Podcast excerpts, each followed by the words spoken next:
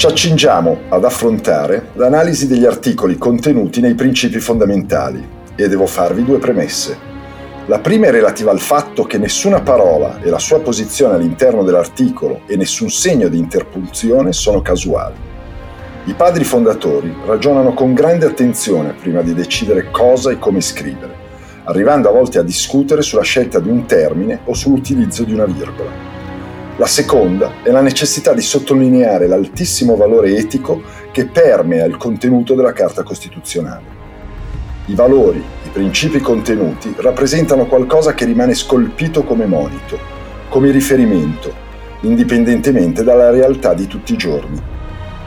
Il lavoro svolto dai padri costituenti realizza un superamento dell'esperienza storica appena conclusa e un trampolino verso un futuro in cui il Paese si sarebbe affermato come uno dei migliori sistemi democratici mai esistiti. Idea Podcast presenta Pillole di memoria per una sana e robusta Costituzione.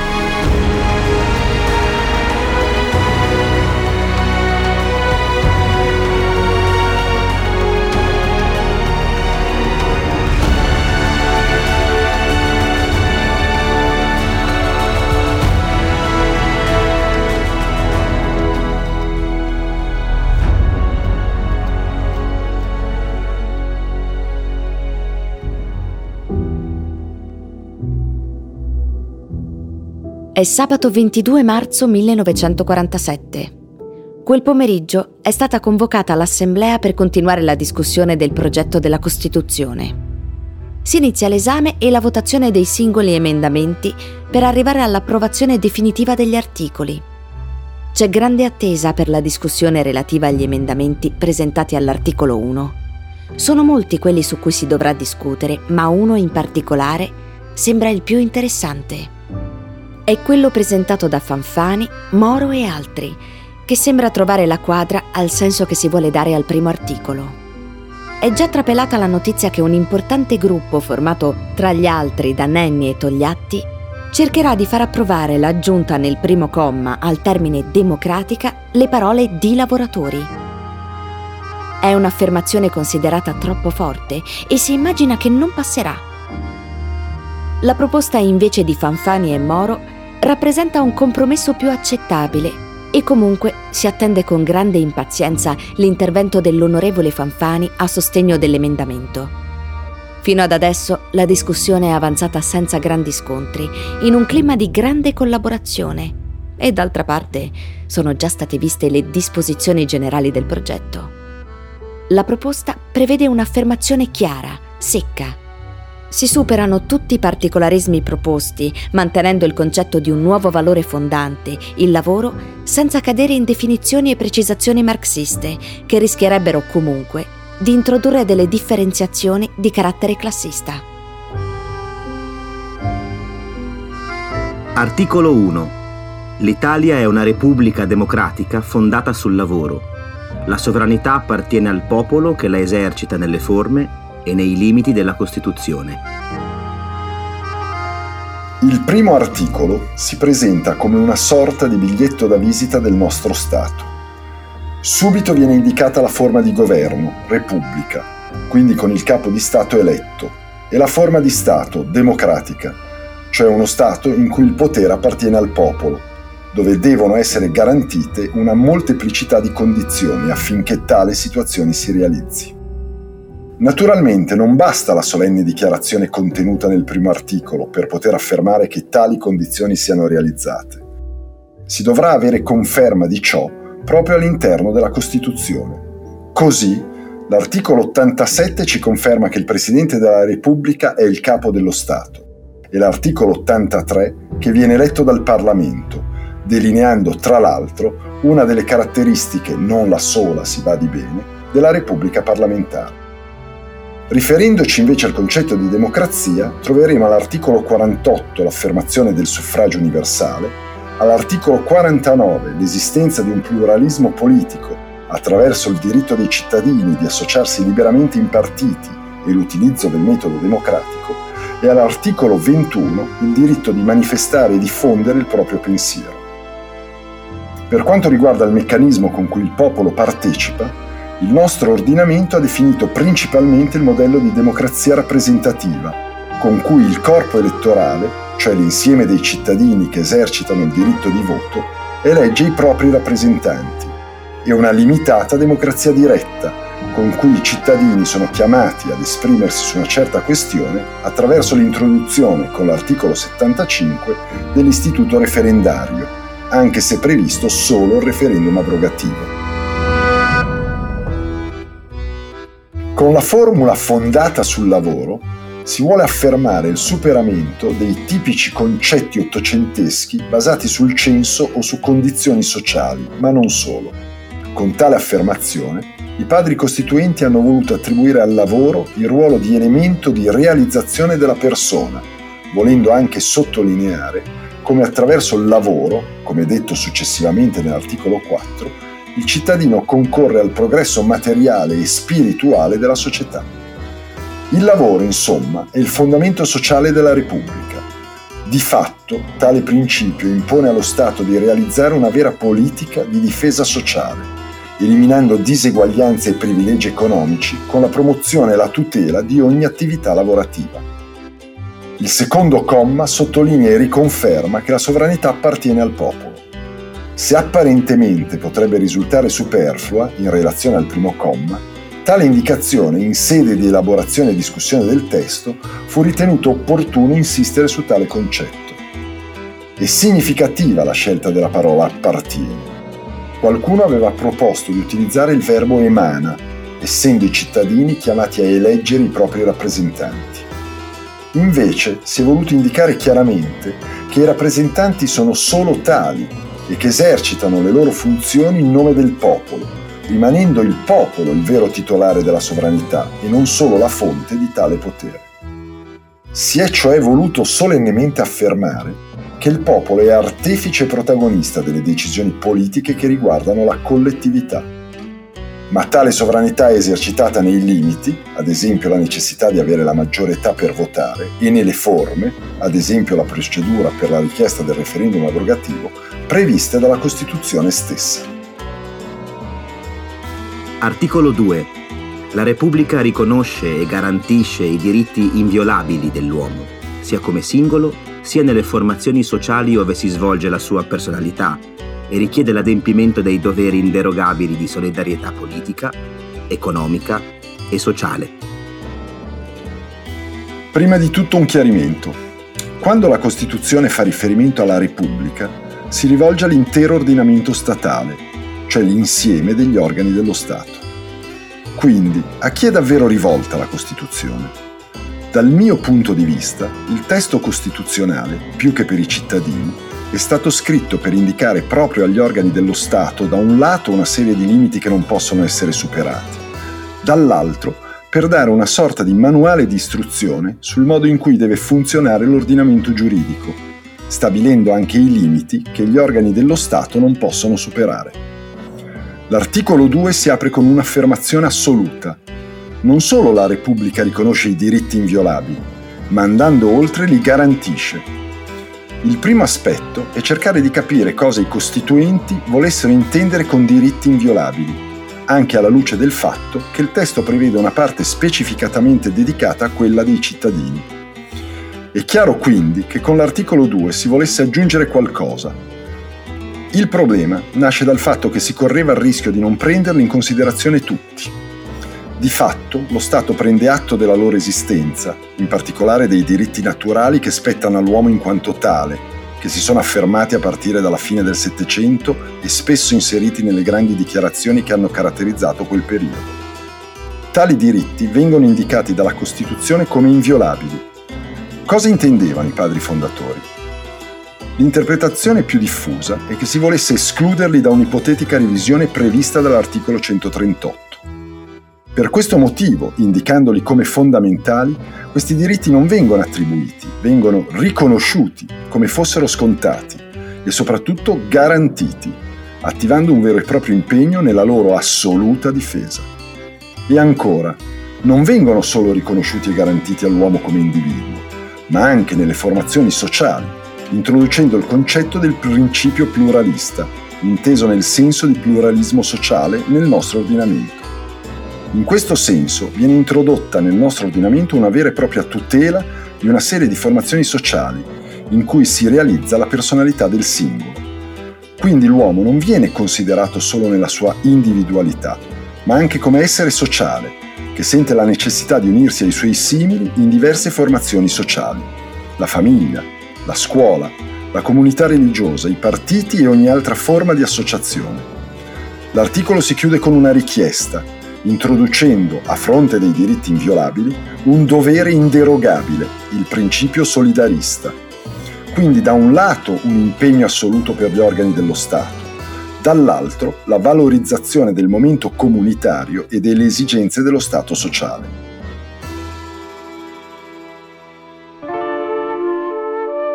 Sara ricorda bene quel sabato mattina. Era qualche giorno che nel ghetto di Roma circolavano notizie preoccupanti, ma nessuno voleva ascoltare. Tutti sanno che un paio di settimane prima i capi della comunità israelitica erano stati convocati dal maggiore Kappler all'ambasciata tedesca e invitati a consegnare 50 kg d'oro entro 36 ore o sarebbero stati deportati 200 ebrei scelti a caso dalla lista compilata a partire dal 1938 dagli agenti della questura. L'oro richiesto verrà consegnato, ma questo non impedirà all'SS di continuare a mettere in atto azioni di prevaricazione. Come quando hanno fatto irruzione nelle biblioteche della comunità ebraica e asportato libri antichi e preziosi manoscritti. Ma la situazione è degenerata la sera prima.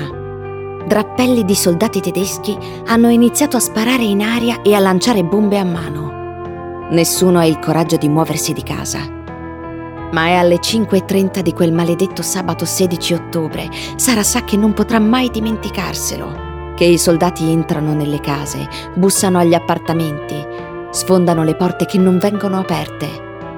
In 20 minuti rastrellano con una professionalità sadica più di mille persone.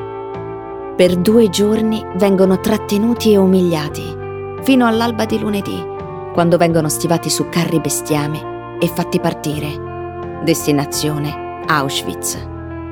Sara riuscirà a sopravvivere, spesso si chiede come. Non sa quanti sono tornati come lei. Pochi. A volte la notte non riesce a dormire per il senso di colpa di essere sopravvissuta. Nei campi ha perso la mamma, il papà e due sorelle. Non vorrebbe ricordare quello che non riesce a scordare e si chiede continuamente perché. E spera che un giorno non sia più così importante chi tu sia, in cosa credi, che cosa pensi.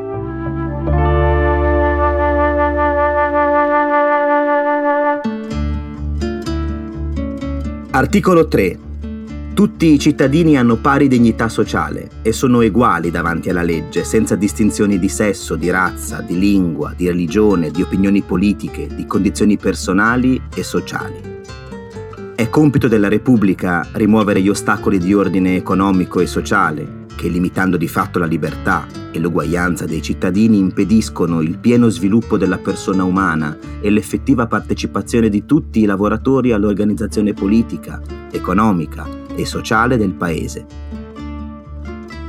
L'articolo 3 dopo che l'articolo 1 ha introdotto il principio democratico e l'articolo 2 il principio di libertà, introduce il diritto di uguaglianza. La sequenza naturalmente non è casuale. L'ordine stabilisce che la democrazia sia il sistema politico nel quale, attraverso l'esercizio della libertà, si devono realizzare condizioni di uguaglianza. E d'altra parte non potrebbe esserci democrazia senza uguaglianza. Ma l'uguaglianza non è una condizione di fatto. È evidente che nella società gli uomini appaiono diversi, i deboli e i forti, i ricchi e i poveri, gli intelligenti e gli stupidi, i capaci e gli incapaci. È evidente che affermare che gli uomini sono oggettivamente tutti uguali sarebbe una falsità. Ecco quindi che l'eguaglianza non è una realtà, ma una regola che impone di considerare uguali gli uomini. Ma anche la regola di considerare tutti uguali in tutto sarebbe assurda, in quanto esistono delle insopprimibili differenze di fatto, come tra il creditore e il debitore, il colpevole e l'innocente, il giudice e l'imputato. Dobbiamo quindi stabilire tra chi deve esserci uguaglianza e rispetto a cosa. Il primo comma ci aiuta a dare una prima risposta, uguaglianza tra i cittadini e rispetto alla legge. Questo principio viene detto dell'uguaglianza formale. In primo luogo stabilisce che non ci possa essere nessuno al di sopra della legge. Nessuno può invocare una propria particolare dignità per pretendere di non essere sottoposto alla legge. Quindi uguaglianza come eliminazione di privilegi. Ma oltre ad avere pari dignità, i cittadini sono uguali davanti alla legge, nel senso che si esorta a non creare discriminazioni all'interno delle leggi un monito perentorio agli organi dello Stato. Quindi la legge deve dettare una disciplina uguale per tutti senza discriminazioni. E uguaglianza rispetto a cosa? Anche in questo caso i padri costituenti sono stati molto precisi, indicando sei elementi. Il sesso, la razza, la lingua, la religione, le opinioni politiche, le condizioni personali e sociali. Di fatto la Costituzione vieta che tali elementi possano essere utilizzati come elementi di distinzione.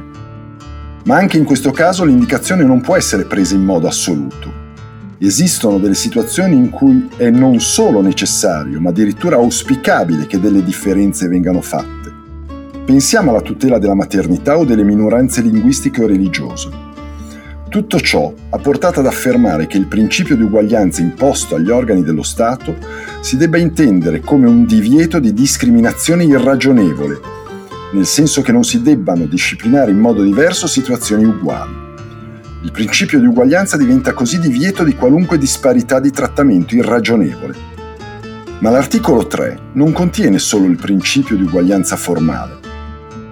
Il comma 2 introduce il concetto di uguaglianza sostanziale, nel senso che, una volta che fossero garantiti a tutti gli stessi diritti sul piano delle leggi, rimarrebbero quelle differenze di ordine economico e sociale, la maggiore o minor ricchezza o il diverso grado di istruzione ad esempio, che determinerebbero comunque delle diseguaglianze fra i cittadini.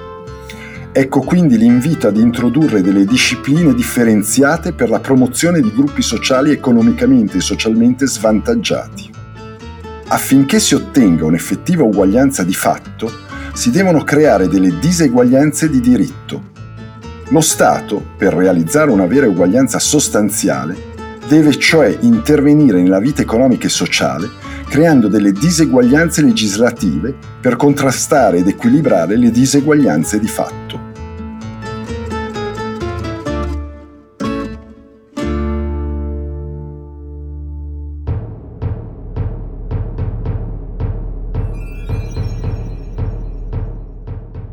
Articolo 4. La Repubblica riconosce a tutti i cittadini il diritto al lavoro e promuove le condizioni che rendano effettivo questo diritto. Ogni cittadino ha il dovere di svolgere, secondo le proprie possibilità e la propria scelta, un'attività o una funzione che concorra al progresso materiale o spirituale della società. L'articolo 4 si collega direttamente al principio lavorista contenuto nell'articolo 1.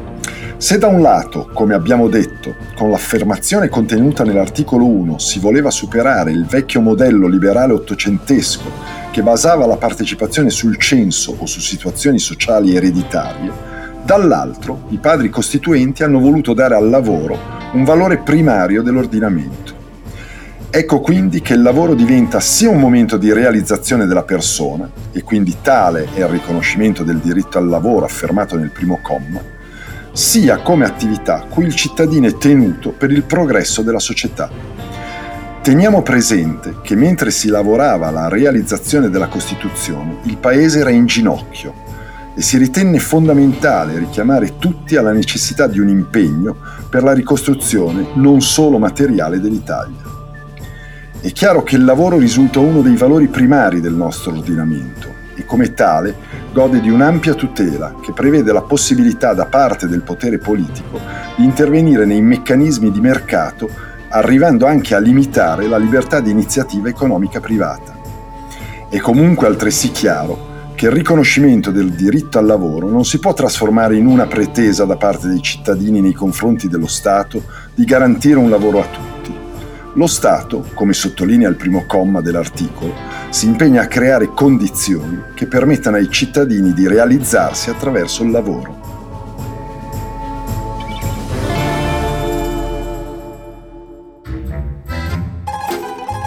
Articolo 5.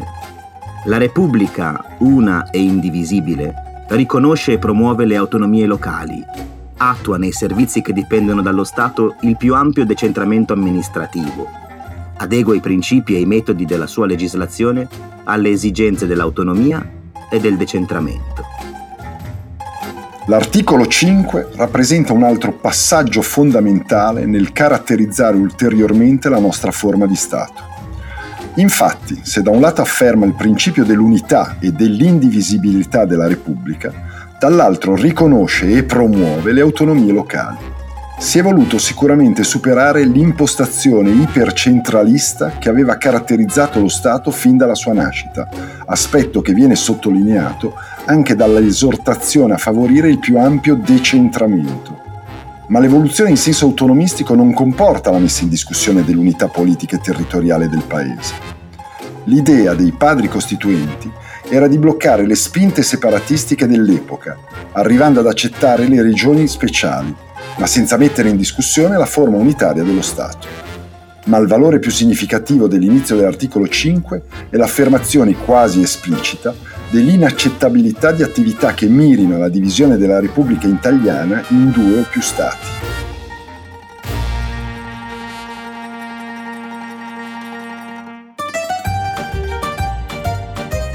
Articolo 6. La Repubblica tutela con apposite norme le minoranze linguistiche. L'idea che porta all'inserimento dell'articolo 6 è legata alla presenza di minoranze linguistiche presenti non solo nelle zone di confine, ma in molti territori dello Stato. E se apparentemente questo articolo sembra ribadire il concetto già espresso nell'articolo 3, in cui si vietano discriminazioni anche per ragioni di lingua, a ben vedere qua si vogliono tutelare le minoranze riconoscendogli non l'uguaglianza, ma la differenziazione, prevedendo trattamenti particolari in funzione della loro specificità.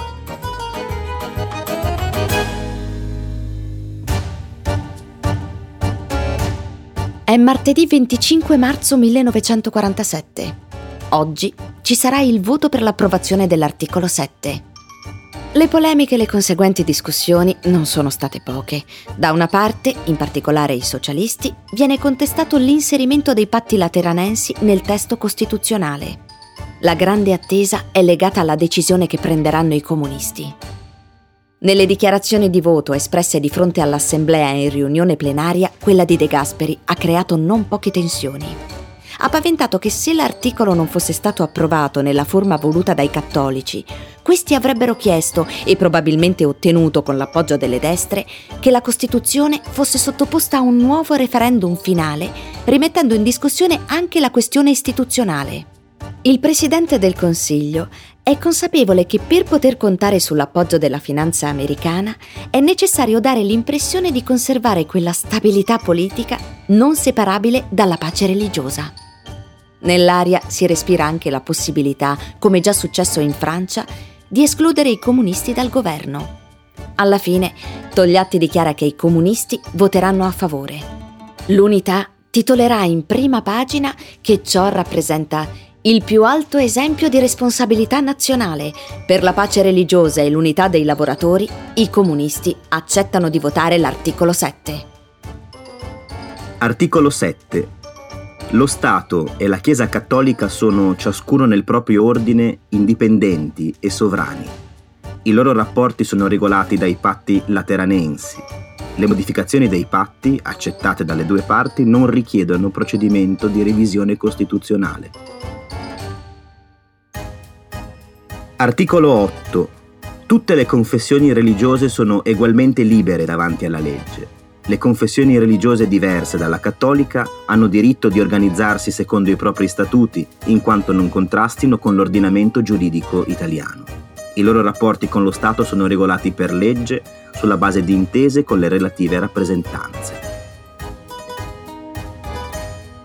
Gli articoli 7 e 8 sono da analizzare insieme. Il primo aspetto che salta agli occhi e che conferma quanto stabilito dall'articolo 3 in tema di uguaglianza senza poter fare distinzioni religiose è che tutte le confessioni religiose sono libere davanti alla legge. La cosa importante è il riconoscimento dell'esistenza sia della Chiesa cattolica sia delle altre confessioni religiose indipendente dallo Stato. Ma mentre nel caso della Chiesa cattolica gli viene riconosciuta la piena sovranità, nel caso delle altre confessioni religiose abbiamo soltanto il riconoscimento di un'autonomia nell'ambito delle leggi dello Stato. E tale differenza viene sottolineata dalla scelta delle fonti abilitate a disciplinare i loro rapporti con lo Stato. L'articolo 7 stabilisce che i rapporti tra Chiesa cattolica e Stato sono regolati dai patti lateranensi, che tali patti non sono modificabili unilateralmente e che le eventuali modifiche accettate dalle due parti non richiedono l'attivazione della procedura di revisione costituzionale. Ciò significa che se c'è l'accordo, basterà una legge ordinaria, mentre se lo Stato italiano volesse procedere unilateralmente, dovrà attivare la procedura di revisione costituzionale. L'articolo 8 stabilisce invece che i rapporti con le altre confessioni religiose sono regolati per legge, purché ci sia un'intesa con i rappresentanti delle confessioni interessate. In entrambi i casi, quindi, viene affermato il principio di bilateralità della disciplina. Di fatto, lo Stato non può legiferare unilateralmente sulle materie che coinvolgono rapporti reciproci.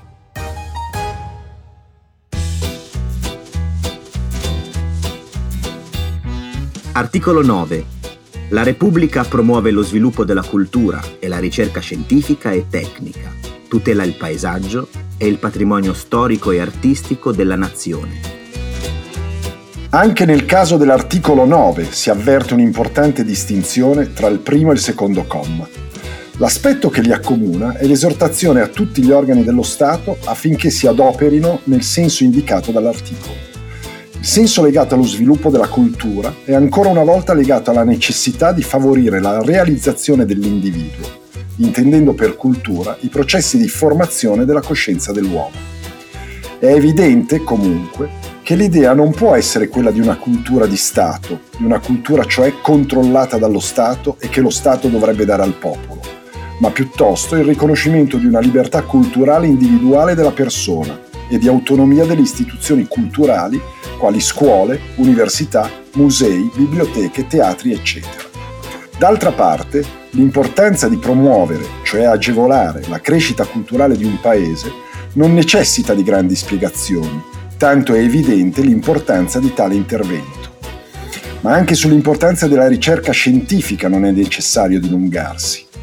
Basti pensare al valore sociale e umano delle ricerche su malattie gravi come il cancro o l'AIDS, sui trapianti di organi o sull'energia pulita. Ma anche l'aspetto puramente economico della ricerca non va sottovalutato. Oggi l'innovazione scientifica e tecnologica rappresenta uno dei più potenti elementi propulsivi nel campo della produzione di beni e servizi. Sul secondo comma, sull'esortazione a tutelare il paesaggio, guardando allo scempio che è stato fatto al nostro territorio, risulta evidente che tale indicazione sia rimasta a lungo disattesa Solo negli ultimi anni si è cominciata a formare una coscienza per la conservazione del paesaggio e la tutela dell'ambiente. E se apparentemente c'è stata una maggiore attenzione nei confronti del patrimonio storico e artistico, anche in questo settore la strada da fare è ancora lunga.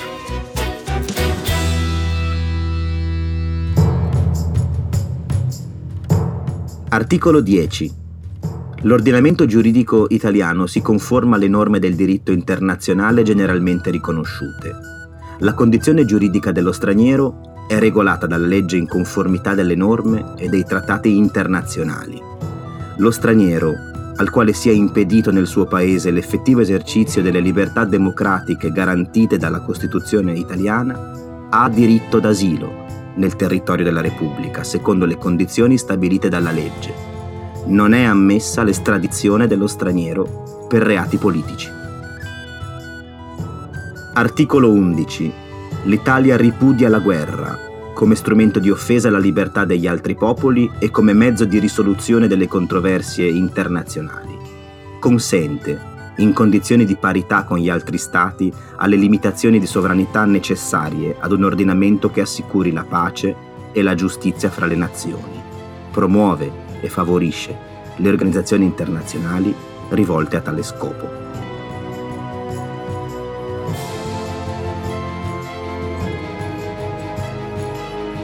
Fra le varie norme contenute nella Carta Costituzionale che stabiliscono la posizione dello Stato italiano relativamente ai rapporti internazionali, le più significative sono quelle contenute negli articoli 10 e 11.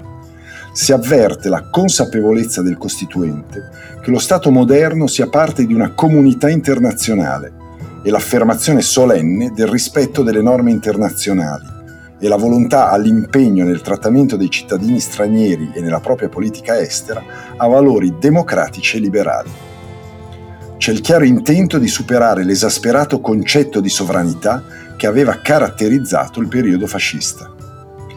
Importante l'introduzione del ripudio della guerra come strumento di offesa alla libertà di altri popoli Tale principio trova la sua spinta sia in una convergenza di tutte le forze politiche su una convinzione pacifista diffusissima in tutto il Paese, sia nella prospettiva di un ingresso dell'Italia fra i membri delle Nazioni Unite.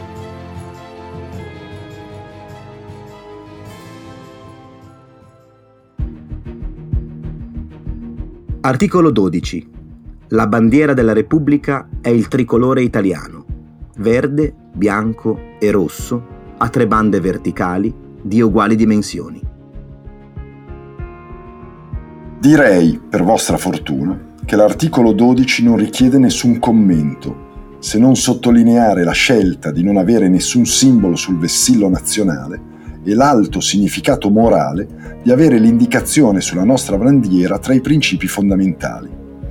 Ciò significa che un'eventuale decisione di modifica delle sue caratteristiche implicherà un intervento di revisione costituzionale.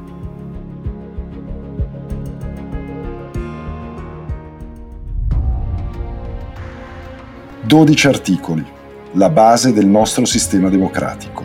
Solida, chiara e, come abbiamo detto, ormai considerata immodificabile. Anche per oggi avete sufficiente materiale su cui riflettere. Alla prossima!